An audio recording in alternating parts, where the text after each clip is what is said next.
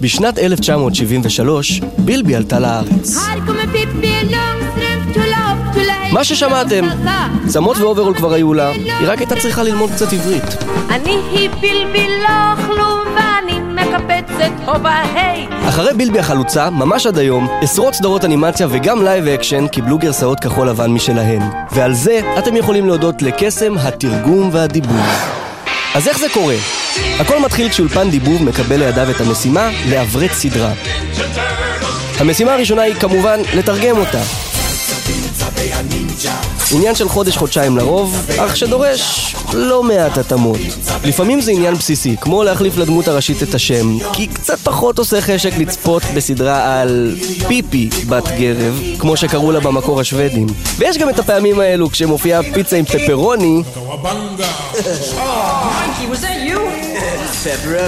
מתרגמים אותה לפיצה עם אנשובי, פיצת אנשובי מצופה קרם שוקולד חם! כדי לא לפגוע בשומרי הכשרות. תודה צבי הנינג'ה, סליחה על הבלבול ילדי ישראל ו cowabunga. המתרגמים עד כדי כך יורדים לפרטים הקטנים. שרון כהן, הבעלים של אולפני SC פרודאב, שכנראה מתישהו שמעתם פרויקט תרגום ודיבוב שהוא חתום עליו, מדגים. אני זוכר ממש שכשהיינו עושים סדרות בעבר, תמיד הפרק ה-13 או ה-26, נגיד בסוף עונה או באמצע עונה, הוא היה חגיגי לכבוד חג המולד, ואז תמיד היו מתלבטים אם להשאיר או לא להשאיר, ולעיתים נדירות היו משאירים את זה, כי פשוט כל הביטויים וכל המושגים וכל העניינים לא מדברים אל הקהל הישראלי. אז תרגום יש לנו. עכשיו מגיע החלק שבו צריך למצוא שחקנים מתאימים ולהקליט הכל מחדש לעברית. צ'יפס, אה? Easy peasy lemon squeezy. בגדול, אם הדמות לא מוכרת, אפשר להתפרע בבחירת הקול המדבב. אבל אם אנחנו מדברים על דונלד דאק, טוב, תשמעו את שי נובלמן עושה את דונלד דאק ותבינו בעצמכם למה אולפני דיסני הכריזו עליו כדונלד דאק המוצלח ביותר בעולם. ברצינות, זה כאילו לימדו ברווז לדבר עברית. תרגום, צ'ק. שחקנים ושחקניות שאושרו על ידי הפקת המקור, צ'ק. כמה חודשים של הקלטות, והרי לכם סדרה כשרה למהדרין בעברית צחה. הבנו? יופי. בואו נגיע לסיבה שלשמה התכנסנו. רוצה אני להיות גיבור, מי בכלל רוצה להיות the very best כשהוא יכול להיות גיבור הכי שבעולם? אגב, זה עוזי פוקס. כן, כן, אותו עוזי פוקס שמוכר לכם מתחתונים וגופיות וילדונת. הוא היה גם הבעלים של אולפן הדיבוב נלס, שעשה את פוקימון ועוד מלא סדרות שגדלתם עליהן. וזה לא עוצר אצל פוקס.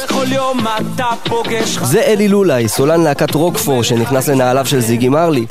כל אחד הוא מיוחד זה אסף אבידן בשיר הפתיחה של בנטל. חלל נפל מכשיר ואז הכל התחיל נצמדו אל היד עם הסודות שהוא אפילו אילנית התחרתה על מקום בליבם של ילדי ישראל. כמו הים, כמו לב הים, והרשימה לא נגמרת. ליבו של מרקו סוער בו. לא מעט קורה שאנחנו מעדיפים את הגרסה המדובבת של שיר פתיחה על פני המקור.